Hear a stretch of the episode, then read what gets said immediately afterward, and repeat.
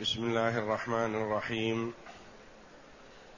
الحمد لله رب العالمين. والصلاة والسلام على نبينا محمد وعلى آله وصحبه أجمعين. وبعد. بسم الله أعوذ بالله من الشيطان الرجيم. وما كنت بجانب الغربي إذ قضينا إلى موسى الأمر وما كنت من الشاهدين ولكنا أنشأنا قرونا فتطاول عليهم العمر وما كنت ثاويا في أهل مدين تتلو عليهم آياتنا ولكنا كنا مرسلين وما كنت بجانب الطور إذ نادينا ولكن رحمة من ربك لتنذر قوما ما أتاهم من نذير من قبلك لعلهم يتذكرون ولولا أن تصيبهم مصيبة بما قدمت أيديهم فيقولوا ربنا فيقولوا ربنا لولا أرسلت إلينا رسولا فنتبع آياتك ونكون من المؤمنين. فلما جاءهم الحق من عندنا قالوا لولا أوتي مثل ما أوتي موسى أولم يكفروا بما أوتي موسى من قبل؟ قالوا سحران تظاهرا وقالوا إنا بكل كافرون. قل فأتوا بكتاب من عند الله هو أهدى منه ما أتبعه إن كنتم صادقين. فإن لم يستجيبوا لك فاعلم أنما يتبعون أهواءهم ومن أضل ممن اتبع هواه بغير هدى من الله.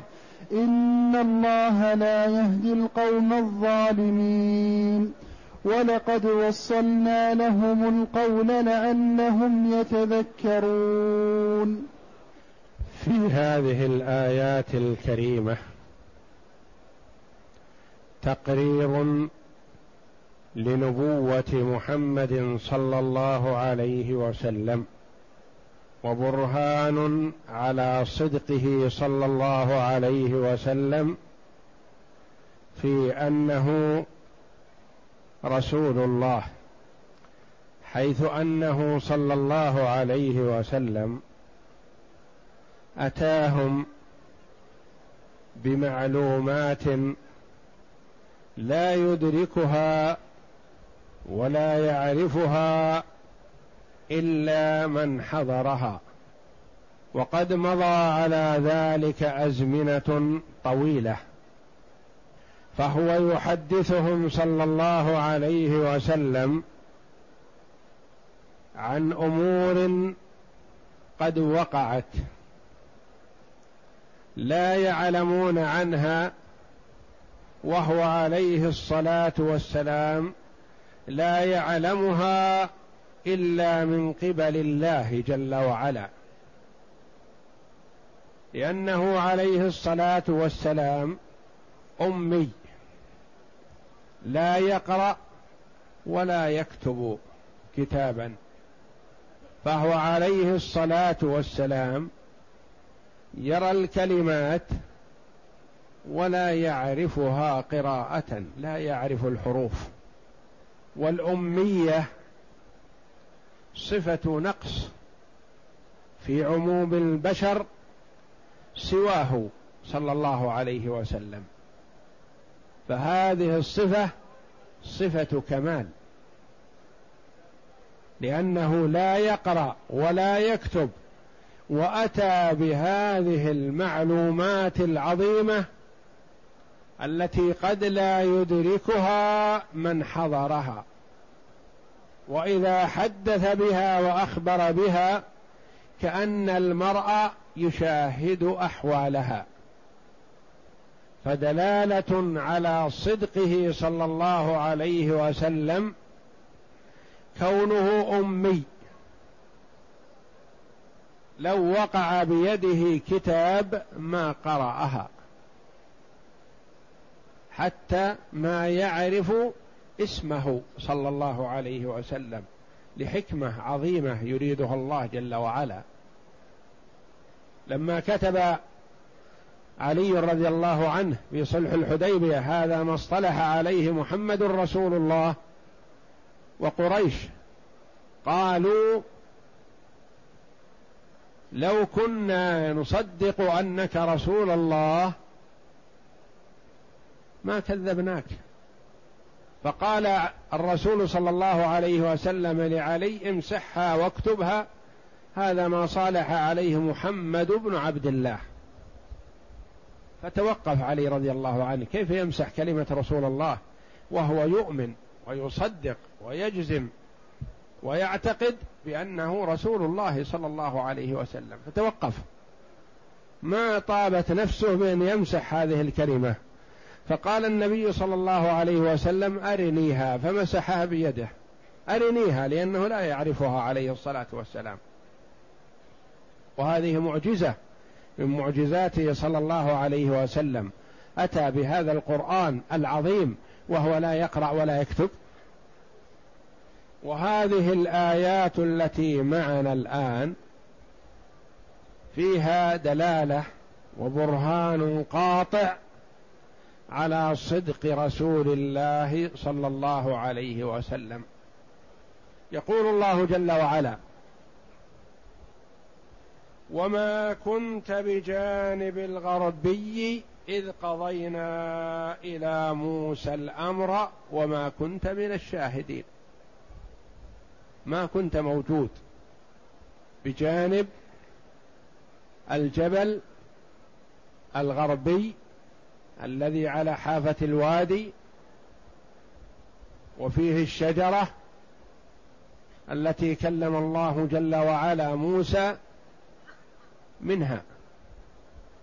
كلمه جل وعلا بخطاب سمعه موسى من الله مباشرة جل وعلا. هل كنت حاضر حينما كنت تخبر قريش بذلك؟ لا. وكثيرا ما يأتي في القرآن بعد ذكر شيء من القصص السابق قصص الأنبياء.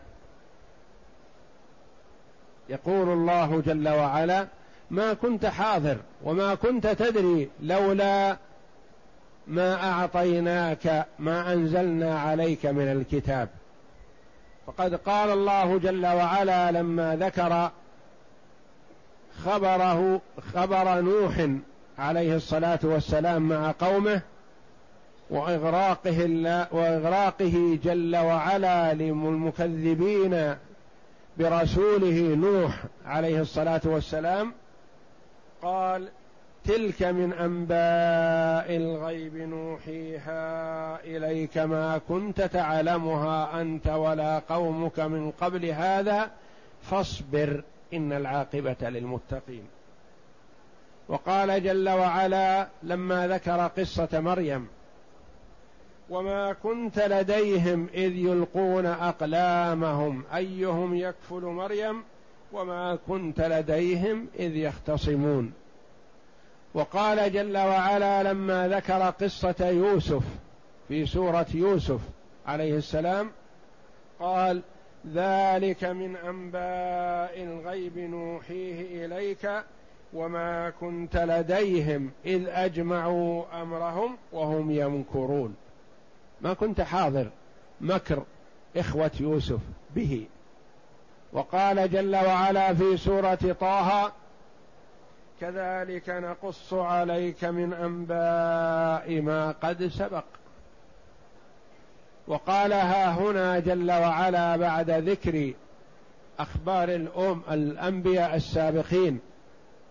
وما كنت بجانب الغربي إذ قضينا إلى موسى الأمر وما كنت من الشاهدين. وما كنت ثاويا في أهل مدين تتلو عليهم آياتنا. ما كنت حاضر. ماذا قال شعيب لقومه وماذا رد عليه قومه. ولكن الذي جاءك وحي من الله جل وعلا حق صدق. وما كنت بجانب الغربي إذ قضينا إلى موسى الأمر. ما كنت يا محمد بجانب الجبل الغربي الذي كلم الله موسى من الشجرة على شاطئ الوادي. وما كنت من الشاهدين. ما كنت شاهد ذلك الموقف. ولكن أخبرك الله جل وعلا فأنت تخبر قومك بشيء واقع. وإذا أخبرتهم بذلك كأنهم يشاهدونه. وما كنت من الشاهدين. ولكن الله سبحانه وتعالى أوحى إليك ذلك ليكون حجة وبرهانا على قرون قد تطاول عهدها ونسوا حجج الله عليهم وما أوحاه إلى الأنبياء المتقدمين. الحجج والأدلة والبراهين تقدمت لكن هؤلاء الذين أنت بين أظهرهم ما أدركوا شيئا من ذلك وما بلغهم فأنت تقص عليهم ذلك وتقيم عليهم الحجة. وما كنت ثاويا يعني مقيما في أهل مدين تتلو عليهم آياتنا. أنت تتلو على قومك ما جرى ولم تكن حاضر. من أين أتاك الخبر؟ من الله جل وعلا. ولكنا كنا مرسلين. ولكن الحقيقة والواقع أننا أردنا إرسالك إليهم إلى هؤلاء فقصصنا عليك أخبار السابقين التي لا تستطيع انت أن تأتي بها من عندك. وما كنت بجانب الطور إذ نادينا. وما كنت بجانب الطور جبل الطور إذ نادينا. ما المراد بهذه المنادات؟ قال بعض المفسرين نادى الله جل وعلا أمة محمد صلى الله عليه وسلم فأجابوه من أصلاب الآباء. أثنى الله جل وعلا على أمة محمد صلى الله عليه وسلم فقال موسى عليه الصلاة والسلام رب أرني إياهم. قال قال الله جل وعلا إنك لن تدركهم. ولكن إن شئت أسمعتك إجابتهم. قال نعم يا ربي. فناداهم الله جل وعلا. نادى أمة محمد صلى الله عليه وسلم قائلا يا أمة محمد أعطيتكم قبل أن تسألوني وأجبتكم قبل أن تدعوني. هذا قول المفسرين بأن هذه المنادات منادات الله جل وعلا لأمة محمد لرغبة موسى عليه الصلاة والسلام في أن يدرك هذه الأمة. فقال الله جل وعلا له إنك لن تدركها. قال وإن وإنما إن شئت أسمعتك إجابتهم. فقال نعم يا ربي. وقال قتادة رحمه الله وما كنت بجانب الطور إذ نادينا موسى. يعني ما كنت حاضر حينما نادينا موسى ولكن بلغناك ذلك قال ابن كثير رحمه الله وهذا أشبه وأقرب بقوله تعالى وما كنت بجانب الغربي إذ قضينا إلى موسى الأمر وما كنت بجانب الطور إذ نادينا أي موسى. والله جل وعلا ذكر مناداته لموسى عليه الصلاة والسلام في آيات كثيرة. كقوله تعالى إذ ناداه ربه بالواد المقدس طوى. وقال تعالى وناديناه من جانب الطور الأيمن وقربناه نجيا. يعني ما كنت حاضرا هذه الأشياء ولكن رحمة من ربك. بلغك الله إياها رحمة من ربك بك وبالخلق. رحمة بالخلق. لإيضاح الحق لهم. وإقامة الحجة على المعاند بأن الله جل وعلا بين المحجة. لتنذر قوما ما أتاهم من نذير من قبلك لعلهم يتذكرون. أرسلك الله جل وعلا رحمة للعباد لتقوم بالنذارة لهؤلاء الذين لم ينذروا. فلم يبعث الله جل وعلا عليهم إليهم رسولا هؤلاء الموجودين في وقته صلى الله عليه وسلم قبل محمد صلى الله عليه وسلم. لعلهم يتذكرون لعلهم يتعظون. لعلهم يستجيبون. أعطاك الله جل وعلا من الأدلة والبراهين لعلهم يستجيبون لك ويعبدون الله وحده لا شريك له. ثم قال جل وعلا ولولا أن تصيبهم مصيبة بما قدمت أيديهم فيقولوا ربنا لولا أرسلت إلينا رسولا فيقولوا ربنا لولا أرسلت إلينا رسولا فنتبع آياتك ونكون من المؤمنين. ولولا أن تصيبهم مصيبة. الله جل وعلا يعلم ازلا من يهتدي ويستجيب للدعوة ومن يرفض. لأنه يعلم ذلك جل وعلا قبل أن يخلق الخلق. ولكن الله جل وعلا لو عذبهم قبل أن يرسل إليهم رسولا لا احتجوا على الله. وقالوا يا ربنا كيف تعذبنا ولم ترسل إلينا رسولا يبين لنا الحق؟ لو أرسلت إلينا رسولا لاستجبنا وسارعنا وبادرنا بالاستجابة. فالله جل وعلا قال ذلك ليقيم عليهم الحجة. لئلا يكون للناس على الله حجة.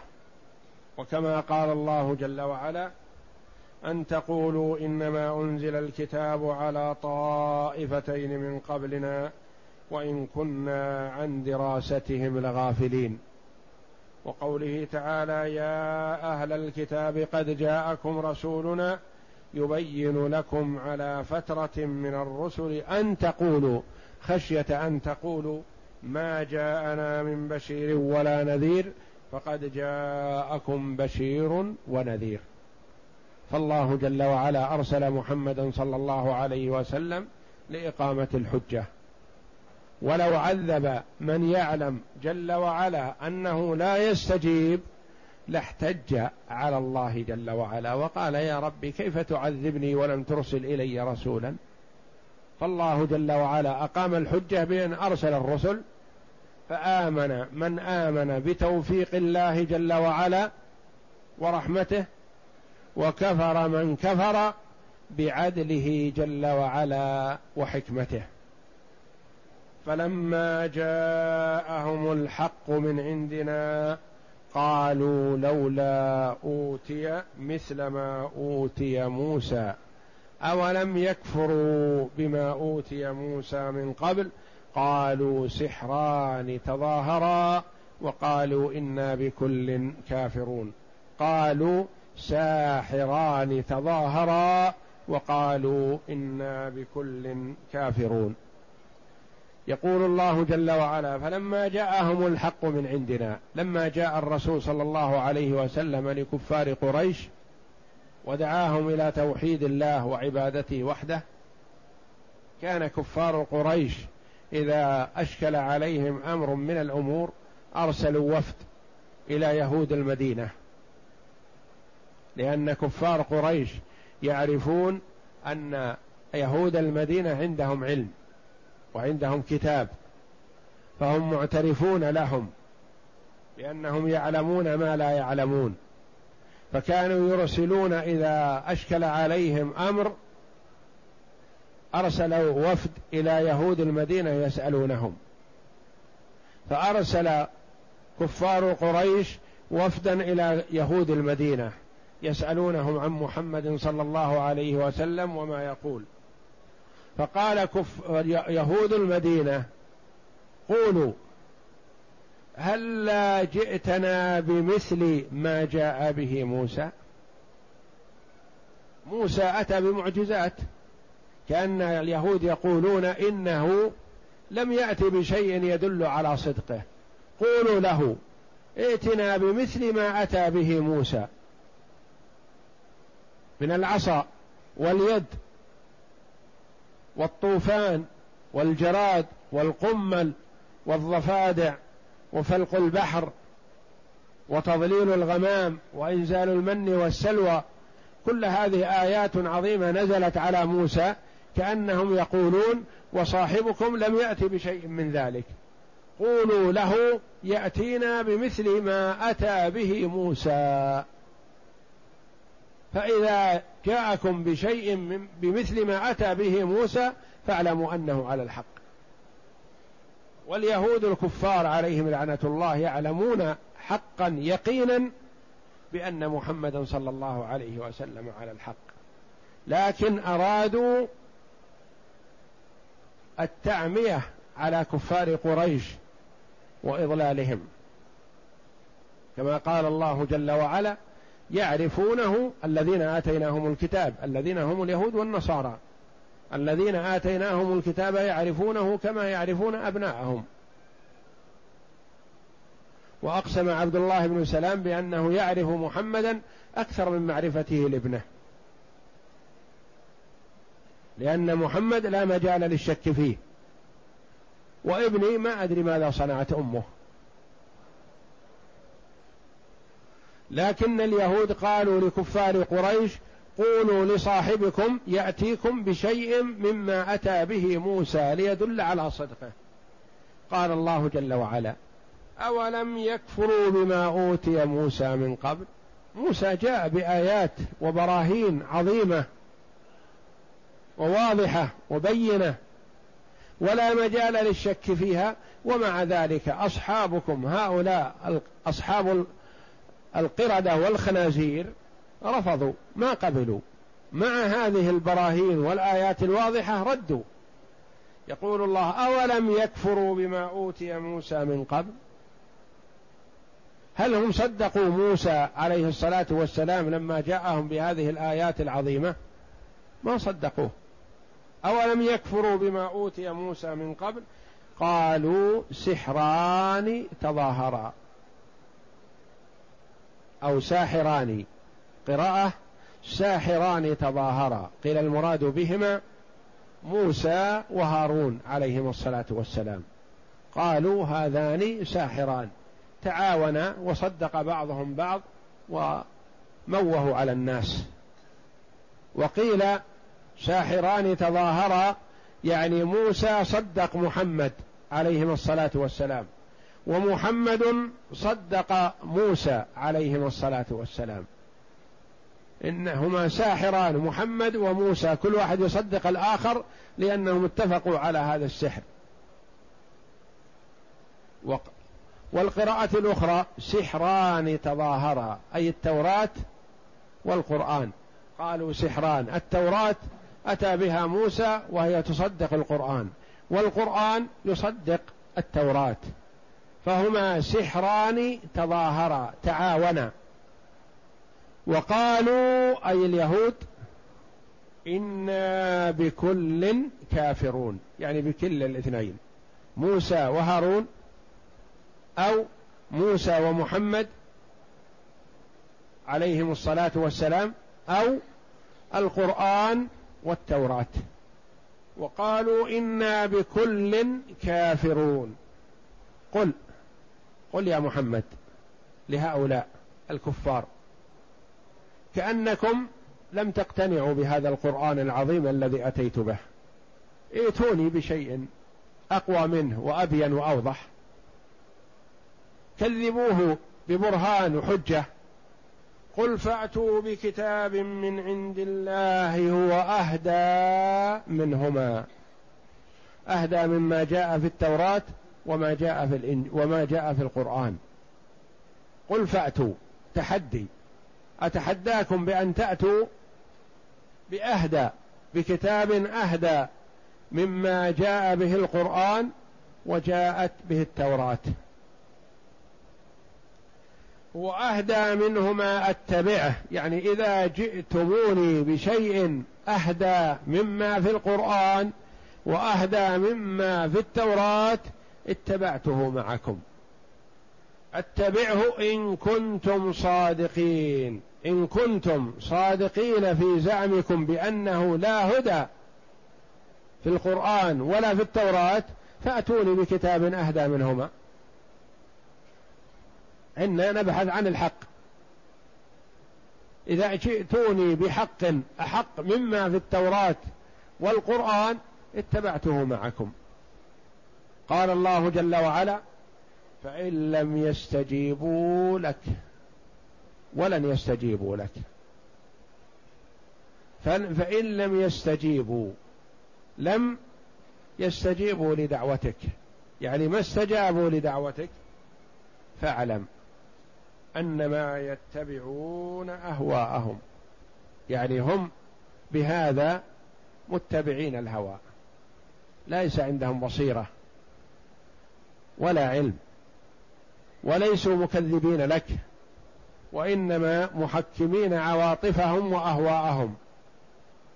والهوى إذا حاد عن الحق والصراط المستقيم أهلك صاحبه. والله جل وعلا في آيات كثيرة ذم اتباع الهوى. فاعلم انما يتبعون أهواءهم ومن أضل ممن اتبع هواه بغير هدى من الله. ومن أضل بمعنى لا أحد أضل. لا أحد أضل ممن اتبع هواه. لأن الهوى يعمي ويصم. فالمرء إذا كان يسير على حسب ما يمليه عليه هواه هلك. ومن أضل أي لا أحد أضل وأعمى ممن اتبع هواه بغير هدى من الله. إن الله لا يهدي القوم الظالمين. فالله جل وعلا لا يهدي من ظلم ولم يطلب الحق لأن يوجد مشرك كافر مثلا يبحث عن الحق يهديه الله جل وعلا ويدل عليه. لكن إذا ركب المرء هواه وأعرض ولم يقبل ما يهتدي ولا يستفيد. وسلم أشد الناس بلاء الأمثل فالأمثل. أشد الناس بلاء الأنبياء ثم الأمثل فالأمثل. وما ابتلي أحد بمثل ما ابتلي به نبينا صلى الله عليه وسلم فصبر في ذات الله جل وعلا عليه الصلاة والسلام. والله جل وعلا واعد النصر واعد وعد بالنصر أنبياءه ورسله وعباده المؤمنين. إنا لننصر رسلنا والذين آمنوا في الحياة الدنيا. ينصرهم في الحياة الدنيا ويوم يقوم الأشهاد. النصر المؤزر يوم يقوم الأشهاد في الدار الآخرة يرفع الله جل وعلا ذكرهم ويعلي شأنهم ويعطيهم الدرجات العلى من الجنة بما صبروا في الدنيا. وقد يكون نصر المؤمن بعد موته يبتلى في حياته ويموت وهو مبتلى فيظهر الله نصره بعد موته بالدعاء والترحم عليه ممن بعده. إلى أن يرث الله الأرض ومن عليها. كما يترحم على علماء وخيار هذه الأمة رضي الله عنهم ورحمهم ويذكرون الذكر الحسن ويثنى عليهم ويترحم عليهم ويدعى لهم لأنهم كانوا قدوة في الصبر والتحمل في ذات الله وفي نشر العلم. فرحمهم الله وأثابهم على ما قدموا من عمل جليل. والله أعلم وصلى الله وسلم وبارك على عبده ورسول نبينا محمد وعلى آله وصحبه أجمعين.